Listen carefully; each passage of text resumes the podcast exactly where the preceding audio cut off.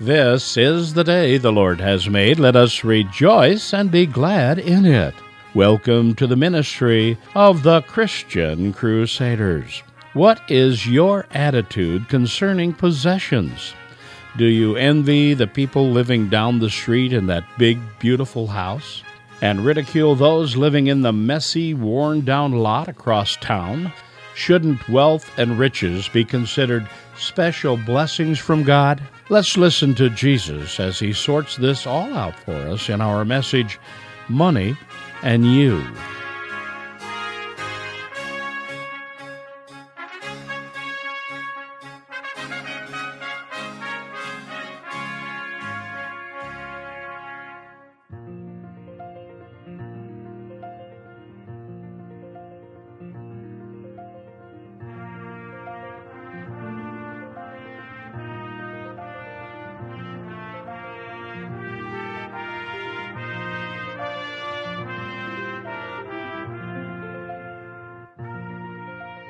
Sometimes Jesus says things that can be very disturbing to people. I invite you to stay with us today as we listen in on a disturbing conversation between Jesus and a wealthy man. We begin in the name of the Father, the Son, and the Holy Spirit. Amen. Let's pray. Almighty God, how good it is to come into your presence today and worship you. Help us to put all the noise and distractions of daily life aside and to focus upon you during this time. Amen. Our reading for today is taken from Luke chapter 18, beginning at verse 18. And a ruler asked Jesus, Good teacher, what must I do to inherit eternal life? And Jesus said to him, Why do you call me good? No one is good except God alone. You know the commandments don't commit adultery, do not murder, do not steal, do not bear false witness, and honor your father and mother. And the man said, All these things I have kept from my youth. When Jesus heard this, he said to him, One thing you still lack. Sell all that you have and distribute to the poor, and you will have treasure in heaven. And come, follow me. But when the man heard these things, he became very sad, for he was extremely rich. Jesus, seeing that he had become sad, said, How difficult it is for those who have wealth to enter the kingdom of God. For it's easier for a camel to go through the eye of a needle than for a rich person to enter the kingdom of God. Those who heard this said, Well, then who can be saved? But Jesus said, What is impossible with man is possible with God. Peter, his disciple, said, See, we've left our homes and followed you. And Jesus said to them, Truly I say to you, there is no one who has left house or wife or brothers or sisters or children for the sake of the kingdom who will not receive many times more in this time and in the age to come eternal life. Dear friends, so many things seem to get in the way of people following Jesus Christ and entering into his kingdom. For instance, recently I had a conversation with a man that I'm just getting to know who's dying of cancer, and he's dying very soon. I asked him about his faith. He said he had some faith, but when I got into a deeper conversation with him about that, I discovered that Jesus doesn't fit into his faith equation. The man is basically agnostic. So I shared the good news again with him and told him how much Jesus loves him. And he just shook his head and he said, I'm settled in. I just don't want to rock the boat. He seems to want to stay in charge of his destiny. Uh, pride, perhaps. I don't know for sure. But he really believes he's okay with life and the future as it is. I pray daily that that man has an epiphany. I've just finished uh, reading an excellent book by Pastor Timothy Keller that talks about this subject as well about obstacles that get in the way. Uh, he entitled the book Counterfeit Gods. He describes some of the counterfeit gods, the idols of our culture that get in the way of our having a meaningful relationship with God power, love, sex, success, and a big one is money and possessions. We see that come into play in this Jesus story for today from Luke. The certain young ruler approaches Jesus and asks, Good teacher, what must I do to inherit eternal life? Now, we don't know what kind of ruler that man was. Maybe a ruler of the synagogue or a member of the Sanhedrin Council or a community leader of some sort. He was someone with authority, though. He was used to telling people what to do and being in charge. Jesus' immediate response to him is a corrective. He says, Why do you call me good? Only God is good. He's pointing out that that title, good, is reserved for God and God alone. Now, you might think on your first reading, is Jesus wondering if this ruler sees something more in him, that he's God, the divine? Is Jesus winking at him as he responds to the man's question, like, hmm, I think you're getting it? No, I don't think so. Not when we know the end of the story. No, this is Jesus giving a brief lesson in proper reverence for God, on humility. This man has a superficial view of goodness, and only God has ultimate goodness. No one else has a right to call themselves good. So Jesus is saying, watch how you talk. This question, what must I do to inherit eternal life?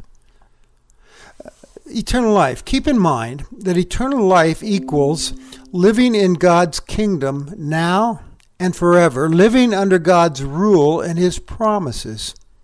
That's what Jesus has been announcing in his ministry for people to repent and, and to enter the kingdom under God's rule. But the man asks, What must I do to inherit this? These words basically reveal a distrust, a, a need to stay in control, an inability to live depending only on God's promises. There's no humility there. He wants to earn this merit badge and add it to his collection of possessions. One more thing to add on. When you think about it, his question is rather strange. The thing is, you don't do something to inherit something. To inherit anything means it's a gift that's received.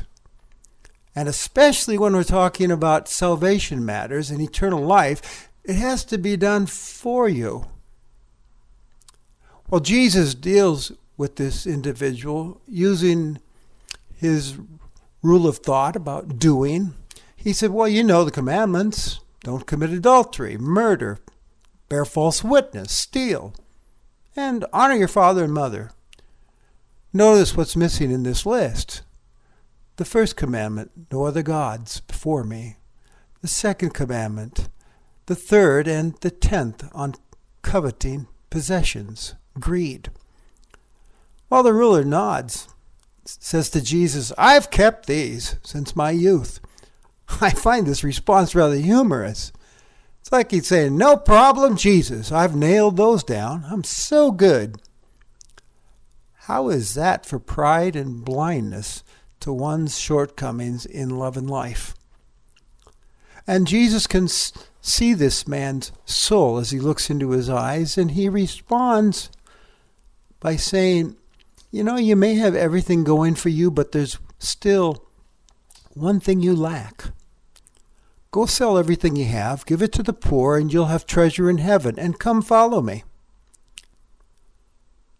The man went away sad, very sad, because he was very rich. It appears that money and possessions were this man's true security, a god of sorts that had a hold on his life he couldn't let go. As he's walking away, Jesus marvels at his sadness and says, Man, it's difficult for a rich man to enter the kingdom of God. It's like trying to shove a camel through a, the eye of a little needle. It's downright tough. He says that not because being rich is a sin, it's not. He's simply stating a fact, making an observation about how riches can become a God, an obstacle, getting in the way of our relationship with God because they become idols in our lives. Number one, even over God, money and possessions can become our source of security, our first love, our master. Now, after Jesus said this, the disciples scratched their heads and asked, Well, then who can be saved? It was thought by people in those days that wealth and riches was a special blessing from God to people with whom he was especially pleased. And so they're asking, if he can't get in, who can? Jesus said, With man, this is impossible. But with God, all things are possible. We can't make it happen for ourselves, but God can make entering his kingdom happen. Peter says, Well, we've left everything behind. What about us? And Jesus assures Peter, No worries. You've entered. God will take care of you. End of story.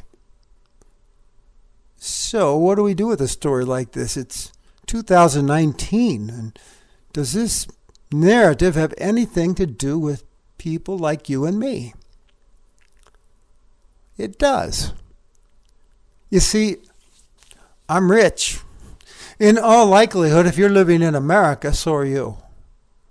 Oh, I know that if we compare ourselves to others around us, like the CEOs and the athletes and, and the Warren Buffetts of the world, or even the guy down the street from us, uh, we'd probably say, No, we're not. We're not rich. But, friend, compared to most of the rest of this world, we are seen as very wealthy. And as we consider kingdom matters, and following Jesus, he's giving us some insights on faith in God and handling and managing the good things that he gives us, such as possessions and wealth. Because wealth can become a counterfeit God that we trust for our security, who we ultimately love because of what it can do for us and we can wind up obeying it, living for it as our Master and Lord. And possessions can be dangerous. An abundance of possessions can easily lead us to forget that God is the source of all good. Can lead us to believe that we can trust in ourselves and our own abilities and the almighty dollar rather than our almighty God. The late Bishop Edwin Hughes once delivered this sermon on God's ownership that put one of his rich parishioners' noses out of joint. The wealthy man took the bishop out for lunch and then walked him through his elaborate gardens and woodlands and farm. Now, are you going to tell me, he demanded when that tour was over, that all this land does not belong to me? Bishop Hughes smiled and suggested, Ask me that same question a hundred years from now. That's a good reminder, isn't it? That's why God tells his people in his commandments, You shall have no other gods before me. You shall not fashion idols for yourselves to worship and obey. There's only one true God. These will always fail you. They cannot give you the real life you were created to joy, enjoy under God in his kingdom. In the 1830s, I read, when Alexis de Tocqueville recorded his famous observations of America, he noted this st- strange melancholy that haunts the inhabitants, he writes, in the midst of their abundance. Americans, you see, believed that prosperity could quench their yearning for happiness. But such a hope was an illusion. Because de Tocqueville added, the incomplete joys of this world will never satisfy the human heart. Will never satisfy the human heart. How true it is. Jesus in today's story is offering something that's far better than these counterfeit gods. Tim Keller tells a story in his Counterfeit Gods book that I really liked. Uh, it's a testimony of sorts. Listen to this.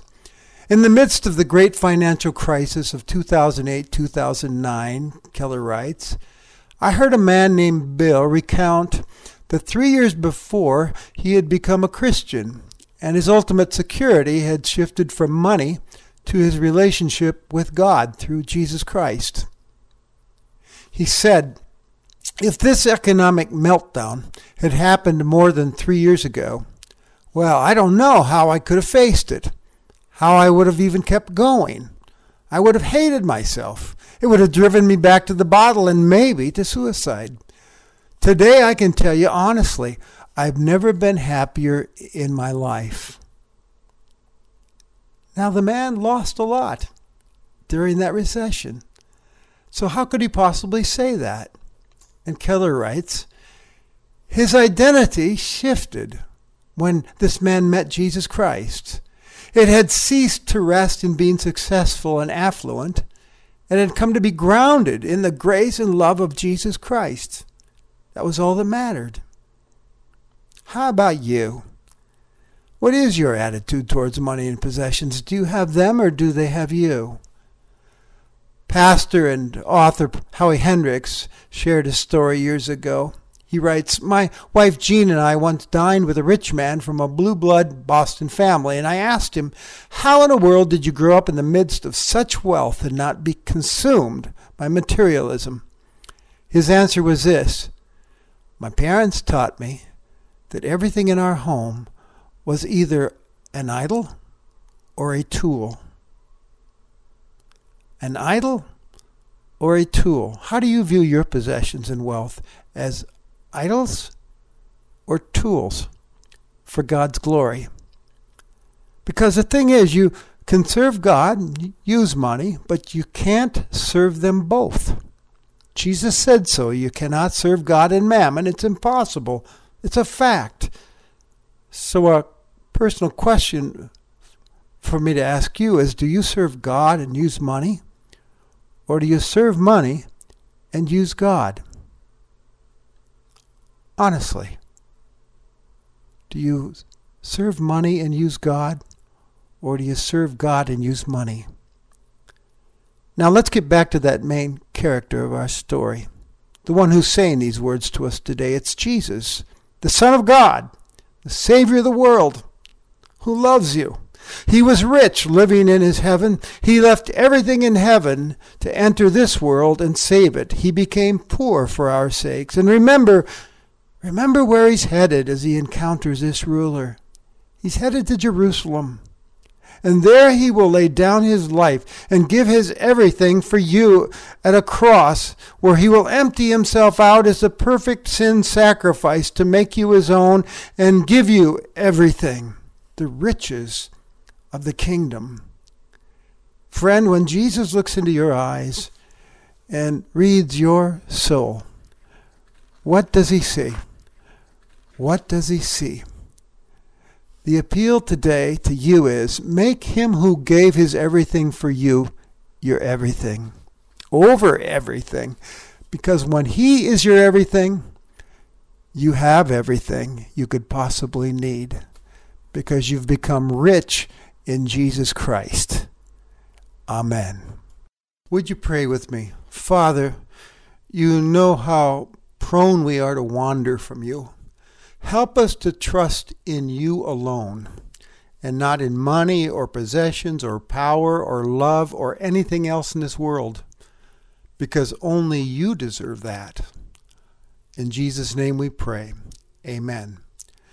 Now, as you go on your way, may Christ go with you. May he go before you to show you the way, behind you to encourage you, beside you to befriend you, above you to watch over, and within you to give you his peace. Amen. You've been worshiping with the ministry of the Christian Crusaders. We pray you will take to heart today's appeal to make Jesus, who gave his everything for you, your everything, over everything, wherein you have everything you can possibly need. Audio and printed copies of today's message, as well as many recent messages, are available on our website. You may also request a copy of our quarterly newsletter, The Crusader. This free publication contains special articles by our speakers, as well as other interesting information concerning Christian Crusaders. Visit us today at ChristianCrusaders.org. As a nonprofit ministry, Christian Crusaders depends on the generous support of you, our listening audience. Your gifts enable us to purchase airtime on various radio stations as well as the internet, so many may have the opportunity to hear the life giving gospel of Jesus Christ. Your tax deductible donation can be given online at ChristianCrusaders.org or by mailing to Christian Crusaders, 7401 University Avenue, Cedar Falls, Iowa 50613.